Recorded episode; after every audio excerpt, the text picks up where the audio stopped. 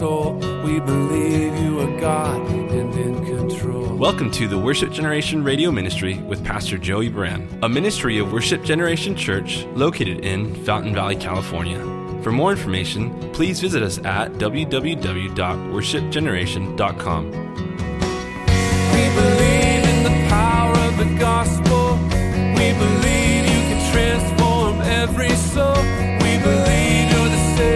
Now let's join Pastor Joey as we study through the Bible. Let the nations be glad, all his saints rejoice.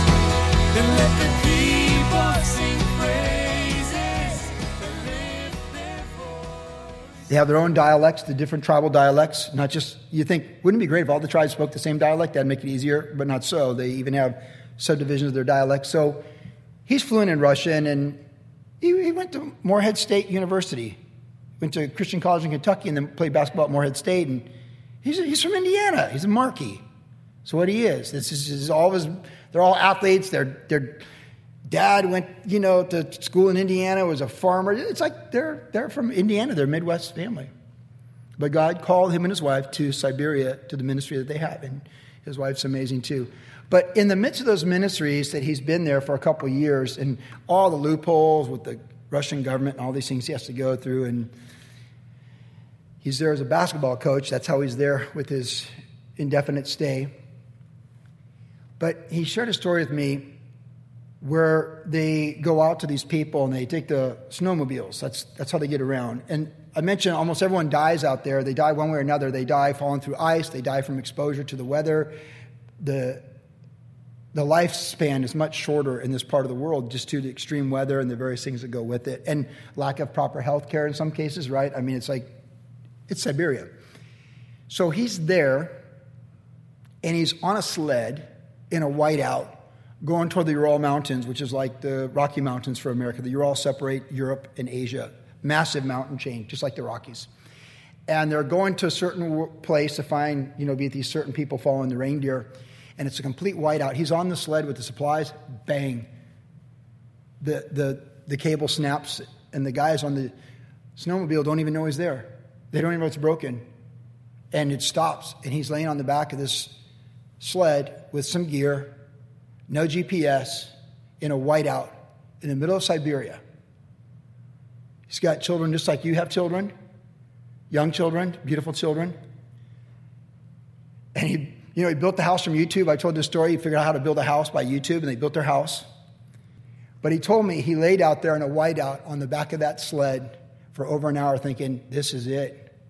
This is the end. This is the end. I mean, he's a couple hundred miles from Salekhard. He's nowhere near anybody or anything. He's in a whiteout on the back of a sled, all by himself with the Lord. And the track of the snowmobile is filled in through the whiteout. Have you've ever been in a whiteout? It's terrifying. I almost died in one in Idaho 18 years ago. It's terrifying. And he just thought, this is it. And you know, he just, it was him and the Lord. And he shared with me that it was part of that whole conviction like, you know what? God, I'm content in you. And I don't understand what's going on, but I know you got this. And if this is the end, it's been a great journey. And he surrendered his life in a new way to the Lord. And against all odds, those guys realized 40 minutes later that they didn't have the, the sled, the gear. And they went back looking and, like finding a needle in a haystack, they found Dave Markey on the back of that sled waiting for him. He told me he was never so happy to see a snowmobile in his life, needless to say. But he was wrestling with God. He was all alone in a whiteout in Siberia, thinking about his calling, his purpose, his marriage, his children, his faith, his trust, his dad who gave his life for Ukraine, his mom who's a widow, his special needs sister, his siblings that walk with the Lord, and what they're doing in different parts of life. He just, it, all, it was all there, all alone. And with greater fervency and greater purpose, he came back from that journey. Lord, I'm yours, and whatever you got. How about Hudson Taylor on the ship when it's going down on the journey to uh, the Lammermuir, on the journey to China? They all thought they were going to die. Another ship did go down, lost everybody. They came into harbor. I just, when you're tossed in the South China Sea, there, oh yeah, there might be 20 people on the ship or in your group and another 10 crew or 20 crew, but man, when you all know you're going down, like Paul on the ship in the Adriatic, and they're going down in the book of Acts, 285 people, you might as well be alone. Your plane's going down. You might hear people screaming, but you're, you're alone. Don't resist God boxing you in to be alone. Because there's things that He wants to do in our life when we're all alone. I think for my own life, when the doctors on January 1st, 1989, looked at my wife and I and said, This, your son, this baby's dead. It was all shock. But what I always remember most about that night was the fear that I could lose Jennifer, because they definitely instilled that in me right away. But I went down in the cafeteria of UCSD Medical Center. You know, in a hospital cafeteria is pretty active at four in the afternoon, but at four in the morning, there was nobody there. I'll never forget it. It's as if it's like I, can, I have it all in my mind. I can just tap the file. I was all alone in that cafeteria, just me and the Lord. What most people don't know, Jennifer certainly knows it, I was plotting my exit from ministry at that time. I'd given a year. Sunriders, Calvary Chapel Vista. I'm like, this is not for me. I, I signed up to lead, not to be crucified. Like, I'd done one year of ministry. I'm like, I'm putting in for a transfer. I'm looking for a job with Billabong or whoever. But I can't do this. And in my heart, in the deepest recesses, I was plotting this whole plan to get out of ministry. But you know, when you're alone at four in the morning in a hospital and your son is going to be born dead, you suddenly have perspective on things that matter and things that don't. And you're wrestling with God. Two days later, holding him, committing him to the Lord. God, you're the king. Taking down the baby room. God, you're the king. Casting his remains there at Army Navy Academy in the ocean with my wife. God, you're the king. So what would you have me do?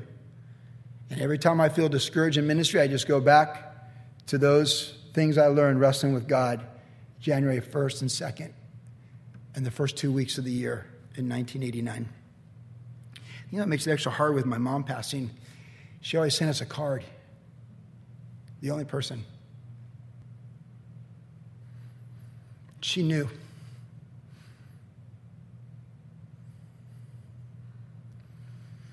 My mom died alone. I, would redo that week.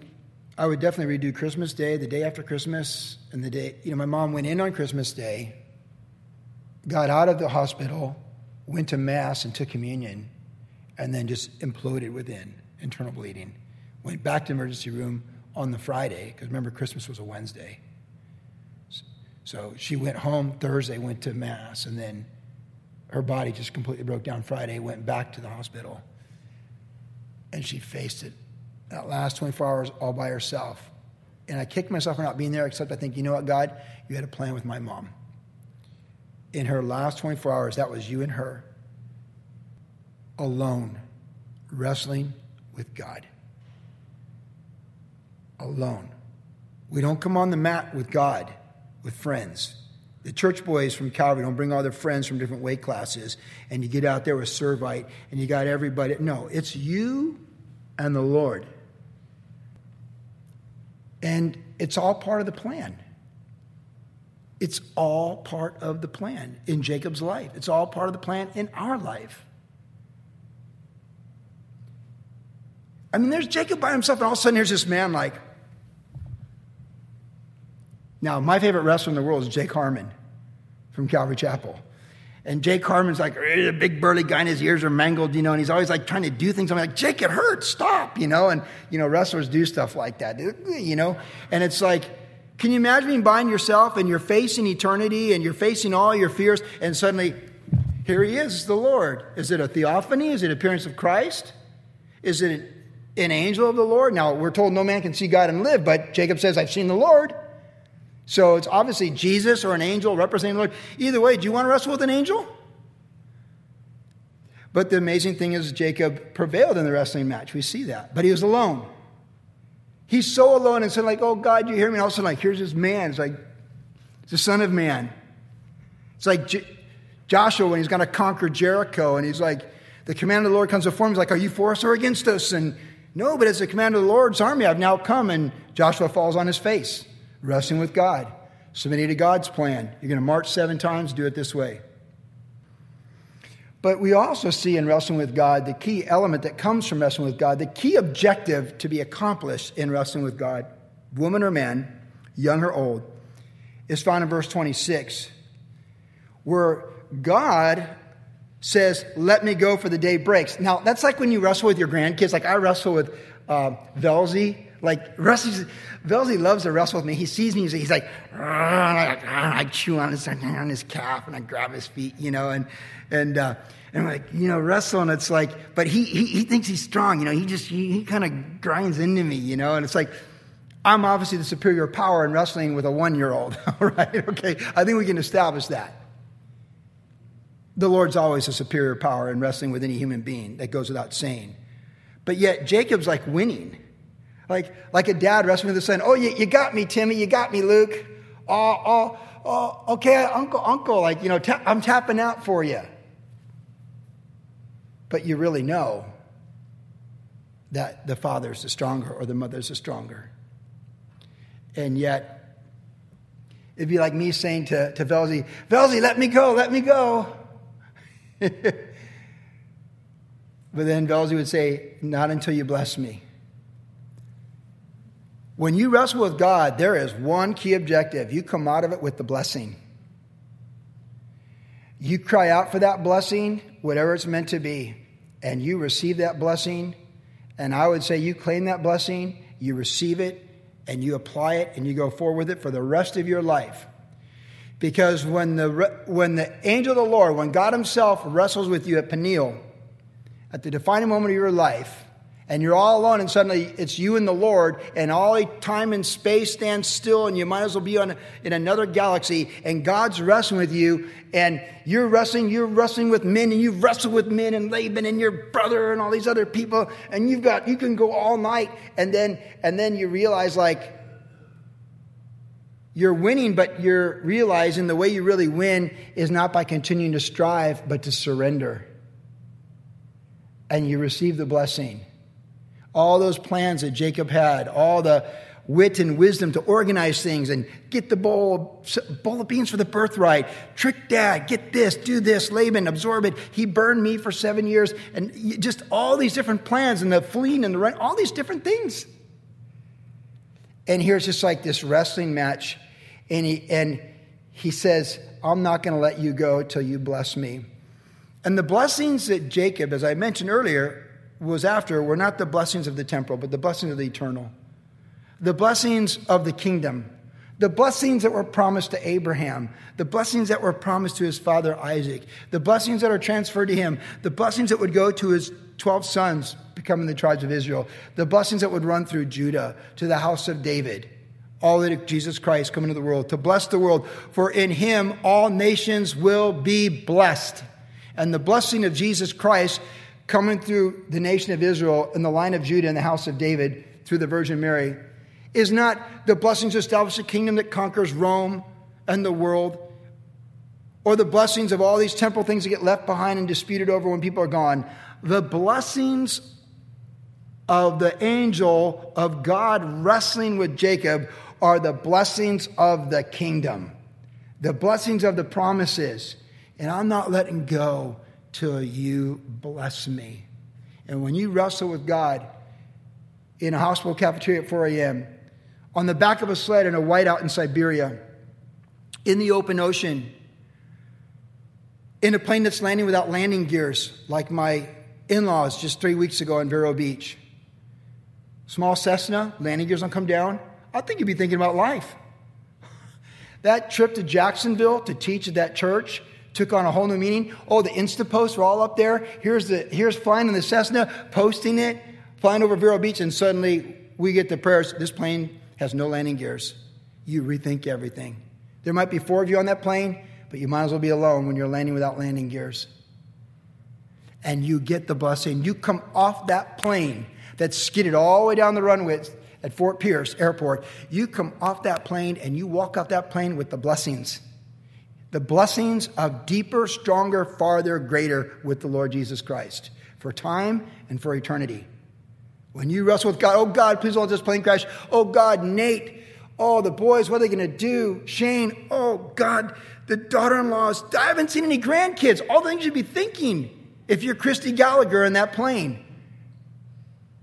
Send out the prayer requests. We're all praying. You guys, some of you got those prayer requests. They came fast and furious. Next thing you know, we're posting stuff like the emergency landing, fire crews. Greg, Greg McEwen, the fireman, goes, perfectly executed, you know, like, because he did fire crew safety at John Wayne Airport. You know, I'm like, thank you, Greg. You know, your professional opinion. I appreciate that. Uh, but you, you, you, you got to walk away from that. You can't be the same. You cannot be the same when you walk away from that Cessna three weeks ago. And the things that might frustrate you, no one will buy our house or no one's got grandkids yet or whatever, they mean nothing. Just let it go and walk away. Get back on that snowmobile hooked up properly with a greater sense of the blessings of what life is really about for time and eternity. Get more of the Spirit, get more of the Word, get more of the power, and go after it. I don't think I told you this, but when I was in Russia and I went to the monastery from the Russian Orthodox Church in the 1200s next to the Kremlin, not the Moscow Kremlin, but Kremlin means fortress, the Kremlin there on the Volga River. And they dealt with the Mongols, they dealt with the Finns and all these kingdoms that tried to conquer them from the north and stuff. But I thought of those priests, and there were things in there that had been there for hundreds and hundreds of years. And I thought, if, if I lived 600 years ago and I'm Russian, I'm one of these guys, man. I'm a priest. I'm one of these guys. And they had the holy water there for drinking. And now, growing up Catholic, you would never drink the holy water. By the way, St. Francis even says at the door, do not drink the holy water. If you're at the memorial, you might have caught that on the way out. Says, don't drink holy water. I would double dip it, but I'd never drink it.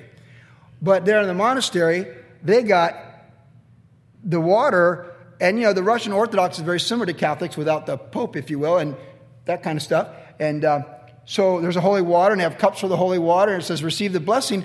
I mean, I grabbed the water, I filled it up, and I, I, I tapped it out, and I put it down, and I just prayed a prayer for baptism of the Holy Spirit for all of you, for all of Russia, for the church, for the kingdom, and all the power and the glory. Because I want to get the blessings. I thought I may never be here again. I'm on the Volga River in this monastery that has seen so much come and go all the funerals, the deaths, the heartaches, the marriages, the dreams, the baby dedications, and whatever. I'm here. I'm part of this. I'm drinking the water. You wrestle with God, you come away with all the blessings and all the lessons He wants to teach you from that situation. And the last thing is, you got to be different. The Lord said to him, What is your name? Course, God knows his name, right? You're like, What is your name? Before I formed in the womb, I knew you. It's like, What is your name? It's Jacob. It's Jacob. He says, No longer will your name be Jacob, your name will be Israel which means Prince of God. Now we know that Jacob's name means heel grabber because he grabbed his brother's heel coming out as twins. He literally grabbed the heel. And even Esau said, Boy, it's the perfect name. He stole my birthright. He stole the blessing. Rightly named heel grabber is he. But after 20 years with Laban, and now wrestling with the Lord, the sacrifice of the Lord, the confirmation of the Lord, the angel of the Lord, all these things greeting him in the promised land. Esau come with 400 soldiers, wrestling with God all night. What is your name? Verse 27, he says, Jacob, heel grabber. And then the Lord said, Your name shall no longer be called Jacob, but Israel, prince of God. For you have struggled with God and men and have prevailed. I've been saying this about Jacob. There's a lot to be said about Jacob just for his passion and his desire to get all that God had for him. He wanted all of it. I think so often we settle for less than it, but he wanted all of it. And he dealt with contention, he dealt with difficult things, and he faced them. But God says, you know, heel grabber, you've wrestled with men and God. But from now on, you're going to be called Prince of God. And that's an elevation. That's an upgrade. It's like Abram to Abraham, Sarai to Sarah. We get these upgrades in the Bible. Simon to Peter, you know, you're Simon now on, you'll be called Peter, Petros, rock. See, the wrestling with God is alone. The wrestling with God is to get the blessing. And the wrestling with God is to never be the same. And in this case, it's a new name. Never the same. It's a new name. It's a new name. No longer will your wives or your kids or your grandkids say, There's Grandpa, the heel grabber. They'll say, There is Grandpa, Prince of God. There's great Grandpa, Prince of God. There's my husband, heel grabber. No, there's my husband, Prince of God. And it's not your husband saying, Hey, honey, from now on, don't call me heel grabber, call me Prince of God. It's God saying, Hey, Call your husband Prince of God, because he's not heel grabber anymore. He's Prince of God. I've changed him. I pinned him when he thought he was pinning me. He cried for the blessings. I gave him the blessings. And now he has a new name because he has a new nature and he's not the same. And that's a testimony, isn't it?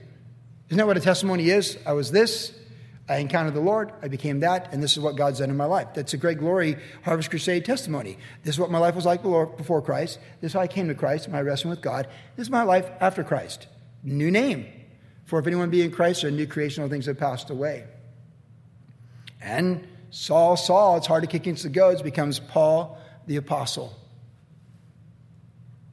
Don't call me Saul, call me Paul. I am no longer the persecutor, but now I'm the persecuted. I'm no longer fighting against Christ. I'm standing for Christ and fighting the good fight for Christ as well. Wrestling with God, left alone with God for the purposes of God in our lives, it's you and the Lord. Surrounded by all those people in your last day. Even if I've been by my mom's side, she still has to transcend that flying solo, just like I will, just like you will. Get the blessing and get the transformation. Do not come away from the mat with the living God and be the same person that stepped onto the mat. Amen? Do not come away from the mat of wrestling with God being the same woman that went out on that mat. You must be different. You must get the name change. You must be a better version of who you're meant to be through the blessings and the promises of God applied to your life. The women, the men, the young, the old. Because all that wrestling with God is to bring us to salvation, to redemption, and to bring us to greater fruit and greater growth in all things that God has for our life. When my mom came back from the dead two years ago, when they read her her last rites, the priest at Tri City Hospital, fourth floor. She was a goner, and she's saying, I thirst, I thirst, I thirst. It was like Jesus on the cross in the middle of the night. I'll never forget it. And the doctor said she's not going to make it another 24 hours. Told my brother she's going to pass. I went home to her house, came back in the morning. She's wide awake, says, It's Tuesday, you've got a Bible study tonight, and my trash bill's late. And the priest just left. He read me my last rites. He didn't do a good job but he needs practice. We all do. Now go home and teach the Bible study tonight, and I'll go pay my trash bill. And my mom came back from wrestling with God for the two best years of her life that I've ever seen. My mom was a completely different person when she came back from the grave two years ago. Completely different. And I'm so glad I was a part of all the conversations that, of what God did in her life, seeing how much she loved my dad, how God kept her alive to, to make things right with my dad, who she had divorced many years before, but always still friends, to show kindness to my dad, to receive forgiveness, to show forgiveness. My mom was not the same. That's the legacy of my mom's last two years. I certainly want to be the legacy that comes from my life over the last few weeks of what I've been through and all the things that I face in the future and all the things that you face in the future. Because I don't think we're done wrestling with God. We still have many bridges, rivers, fords to cross.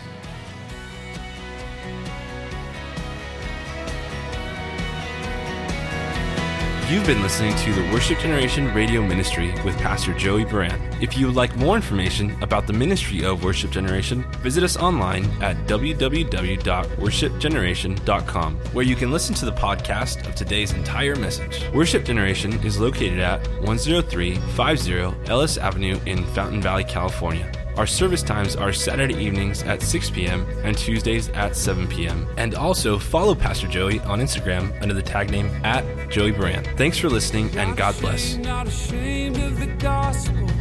Not ashamed, not ashamed of the one I love. Not ashamed, not ashamed.